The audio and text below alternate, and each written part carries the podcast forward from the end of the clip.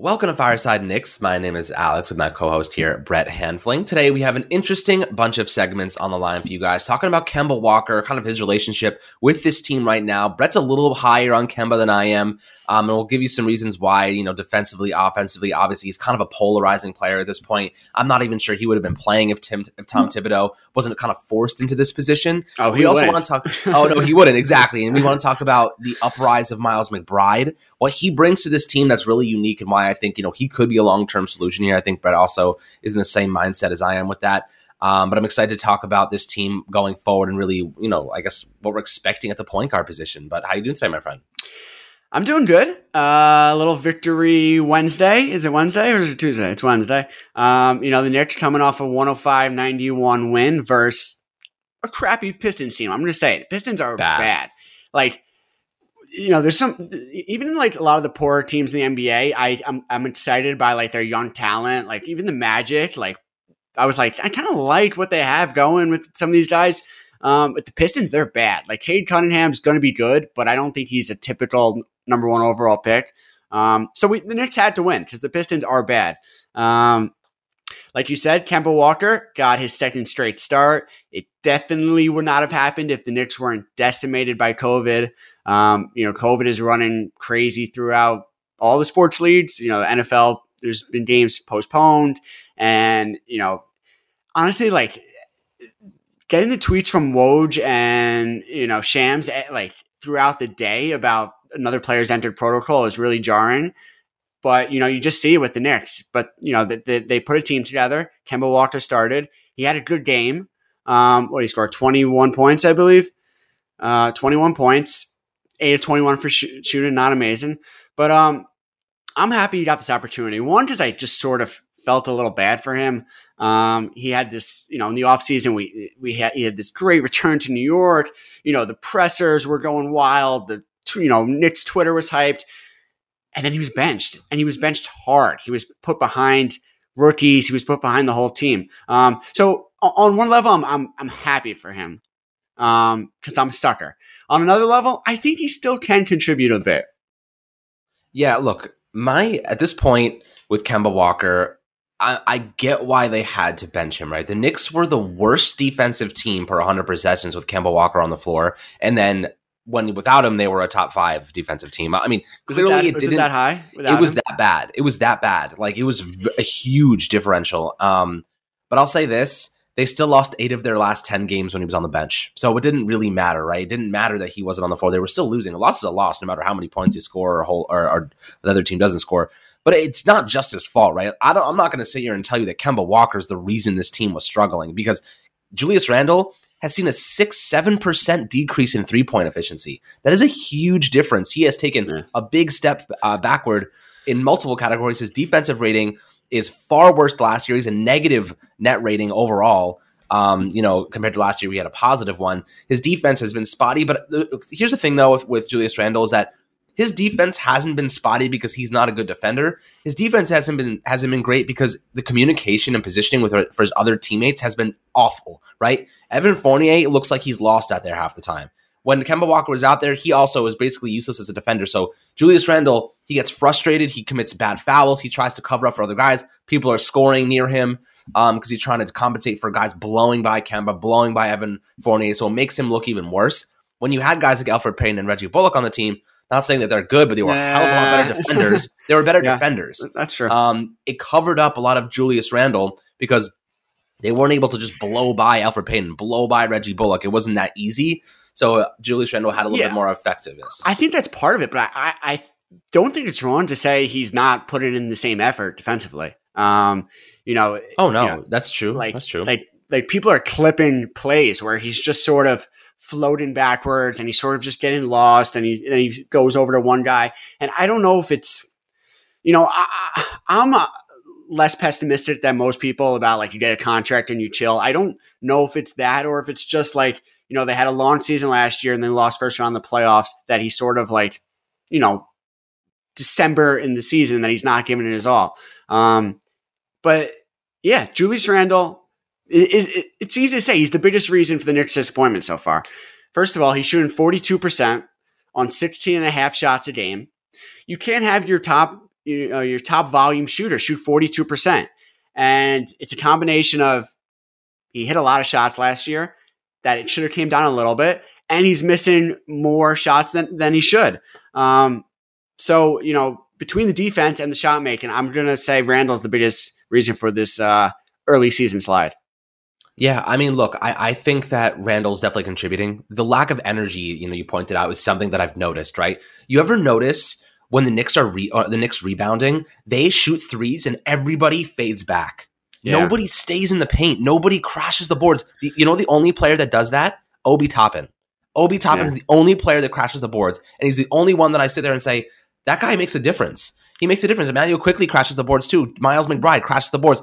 Those guys, the young guys with energy, are crashing the boards. But it seems like, for the most part, the veterans that should be leading this team with energy and leading this team, um, like that you see Taj Gibson, guys like 500 years old. He's out there, most energetic guy in the court whenever he's there. Like that's what I'm. That, this is what I'm trying to say. Is like the guys who should be leading, the guys who should be exerting the most energy and leading by example for the youngsters, are fading away from three point shots. When the ball bounces out 10 feet from the rim, they're already halfway down the court. And I'm like, guys, this is if you have four guys crashing the boards, your chances of offensive rebounding are so much better. Those second opportunities demoralize teams, right? Basketball yeah. is a game of ebbs and flows. It's momentum, it's not momentum, it's confidence, it's not confidence. You have to find ways to give yourself confidence in those offensive rebounders, those second opportunities. That's the difference between winning and losing. The Knicks have lost a lot of games this year by two to seven points, two extra offensive rebounds and three points, kicks out to the corner. Those are those are winning those are winning plays. You'd have to add those up. So ultimately, I just think the lack of effort is something you hit you, you mentioned before. I think that's a big, big portion of this team's demise. Um, and the the lack of just just doing the bare minimum. Like, what's the Mitchell Robinson? By the way, the game he had last night against Detroit. I mean, Detroit's a small team. He kicked the crap out of them. He had 14 rebounds, 17 points. He looked great. But Isaiah Stewart's not I noticed, small. Right. Isaiah Stewart's not small, but I will say this. The one thing that I noticed about Mitchell Robinson was his stamina looks great yesterday. Even Tom, even he said after the game, I felt good. My stamina was good. I think that we're finally seeing Mitch get to that level where he can go a full 25, 30 minutes at full speed without getting gassed. And we're going to see him produce a lot more because of it. Um, hopefully he's one of those guys that has to be high energy levels to produce on defense. Um, and you know, he just has been really, really having a tough time with that with the added mass. It's hurt him in that way uh, Brett. But when you're looking at this team, how important do you think energy and just overall effort is to them winning in the future? Yeah, um, it's it's paramount. It was you know sort of their you know where they laid their hat last year. They were easily one of the best you know efforted teams last year with hustle. Their defense was always there. Um, and that's where they always fell back on. Um, but just to, you know, you asked about energy and hustle, and you asked me about Deuce McBride earlier, and I sort of went off about Kemba. Deuce McBride started his first game. Um, what was that? A couple games ago, uh, versus Houston, I think. Yeah, versus Houston. Or Golden um, State too. He had a good game. Yeah, but he started versus Houston, and he was awesome. He had yes, 15 he points, nine assists, three or four steals, zero turnovers, and he played great defense. Um, Deuce is like a little honey badger. That's what he reminds me of. He gets after it. He puts picks up half court farther than most NBA point guards do these days. Um, so, you know, Deuce was awesome. You know, coming from the 36 pick, it seems like an awesome pick so far. Um, he, I think he's a big part of that energy. And, you know, it just goes into, if you want to talk about rotations, it's going to be tough because Deuce was awesome. Grimes scored 27 points before he got COVID. Um, you know, I already talked about Kemba. You know, you have RJ Barrett coming back, who obviously should be getting big minutes. Obi Toppin coming back. Um, so I'm just wondering what you think about like how is Thibs going to play these rotations? Um, you know, it, it's a good problem to have, but what do you think he's going to do? Look, th- at this point in the season, you know the Knicks are below 500, right? They need more three and D players. They're actually missing those those Reggie Bullock type of guys because Evan Fournier tries to do too much a lot of the times. He tries to heave up shots when it's unnecessary. He tries to make things happen when you just kick it out, just move the ball, keep it going. And apologies for the ambulance. They're probably going to pick up another Knicks player that just got COVID. but basically, what's happening here is that the Knicks are lacking defenders, but also guys who are just going to efficiently move the ball, right? The flow of the game seems very, very spotty and very inconsistent when you have guys like Evan Fournier who just run up out of nowhere and he just pulls up threes. If it doesn't go in, if you ever notice, Evan Fournier's shots, if they don't go in, they're either hitting the backboard, airballing, or, or hitting off the front of the rim. There's never a close miss for him. It's either he badly misses or he hits it. So it's like a really interesting scenario where like I don't really see him um, get like like those consistently great opportunities. I wish he would just spot up, like just post up in a corner sometimes and wait for the ball to get to him. That's what I liked about Quentin Grimes in that big contest he had at 27 point game. He just got into good spots and he made plays out of it. He just got into yeah. good positions. People forgot he was there. Julius Randle crashed the boards, kicked it out, and bam, he was wide open. Um, Miles McBride, though, I love this kid. He's the type of player, by the way, I would go get a jersey with because I think he's going to be a long term player with this team. I, get the sense that Miles McBride is a guy that I'm going to be wearing a jersey with from in the next couple of uh, months at least. Um, and his his style of play is something I really like, and he also fits Tom Thibodeau's style to perfection. He had four steals in that last game against yeah. Houston, like you said, nine assists. That it. facilitation yeah. factor played a big part for me because he was doing a lot with Mitchell Robinson, you know, giving up the lobs, but he also has the vision, right? The way I see this unfolding um, is is is as follows: once Miles McBride returns and Quentin Grimes and Manuel quickly, when they have the whole team back, Quickly, I think that Alec Burks moves back to the bench. I think that he's not a he's not a point guard. No, he's, he's not. not. a point guard. He's a facility. He he is a, a scoring guard. He is a shooting yeah. guard. He does not facilitate. It's kind of he funny. It's kind of funny to think that they put him in the starting lineup and everyone was like, "Cool." I mean, yeah, he know, scores a lot. He scores a lot, but he doesn't pass. he's not a point guard at all. he's not. He doesn't. He doesn't have the vision. He doesn't think that way, right? He's not a floor manager. He's a guy you get. You give him the ball to score. He's a natural born scorer. He's not a natural born passer. Miles McBride, though, he has the attributes of a true point guard, right? He has the facilitation. He can pass. He has the vision. Um, but he also is capable of playing really great defense with the steals. He has the he had the longest wingspan and biggest hands of any point guard in this past draft class. So they got a player who is this, who has um, if you ever played Call of Duty before, he has sleight of hand, right? He has the ability to get yeah. his hand in there to make to disrupt passing lanes with that huge wingspan. Very underrated aspect of his game. I think that he his style and his uh his actual like uh, attributes, his character is exactly what Tom Thibodeau is looking for in a starting point guard because he will. And you, watch, you ever watch him play? He exerts maximum effort. He gets up off the floor and he sprints full speed down the court every time. He it doesn't look like he ever runs out of gas, which is right. something that really impressed me watching him. His offensive game looked good. He can knock down three point shots. He can drive to the rim. He's physical. He can dunk. He's athletic, but he's also a great defender. So that's where Tom Thibodeau I think is going to fall in love with him, and I would I actually would love to see him get more opportunities uh, starting with RJ Barrett, with Julius Randle. I know Derrick Rose is still there. And Kemba, I think, is going to get relegated back to the bench at some point. Alex, but I'd love to see McBride get it. I love, I love your passion. I love your enthusiasm. I think Not Deuce McBride starting is very unlikely.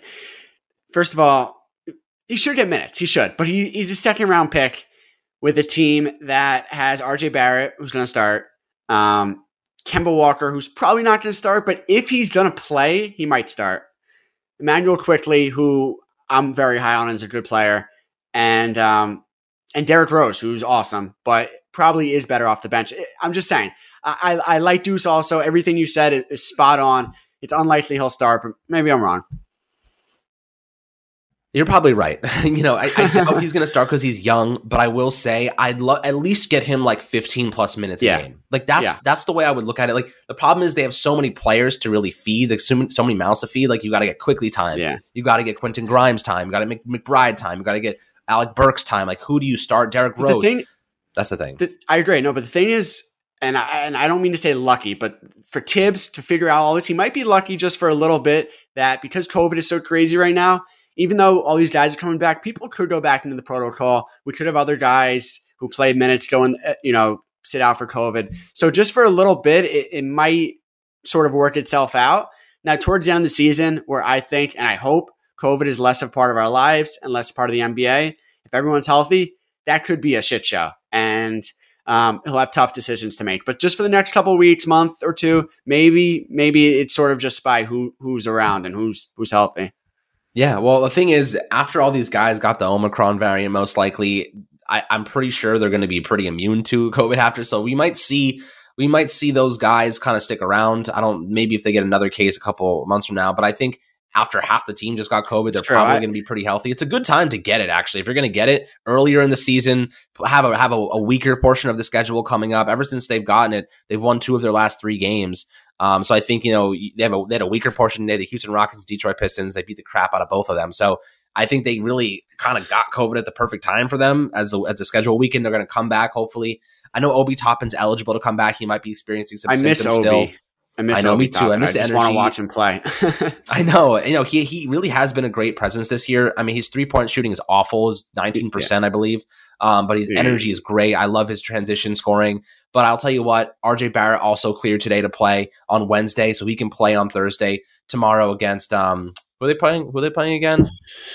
Washington. Uh, They're playing Washington. Are we? Yeah. Yeah, they're playing Washington, and then, Atlanta, and then the Hawks. Yeah. But the Hawks are down like Trae Young and a ton of players right now. So yeah, that's gonna be another that, like. This is the perfect time for the Knicks to win a couple games. They lost a couple because of the COVID situation. Hopefully, they'll get a couple back. Um, obviously, I hope all those players are healthy and doing well first and foremost. That's the most important thing. Um, but I have to say, it really did happen at a really inopportune time for the players specifically because they were all every single time. Obi Yeah. Toppin, career game. Art, Quentin Grimes, career game. Miles McBride, career game. Bam, done. Quickley, Out. even Quickley, a career game, he had Showering. points. Really, Showering with the mask really on, Crazy. That's a little crazy, but really crazy coincidence. D- Do you believe him? I don't know. No, no, no. I doubt. Yeah, it. He- I think he was just being dramatic, but, Yeah. but I think that the, the the sentiment was there that he was being uh, uh, extra careful.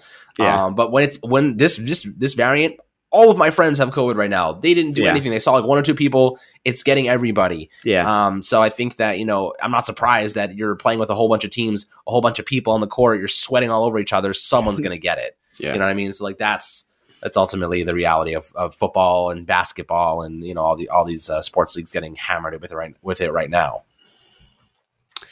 Yeah. Um, so we'll be back probably next week. Um, you know, a couple big games. The Knicks have to they have to start moving up the schedule. Um, you know, it's we're not 15 games into the season anymore. Uh, we're you know we're getting getting close to the halfway point.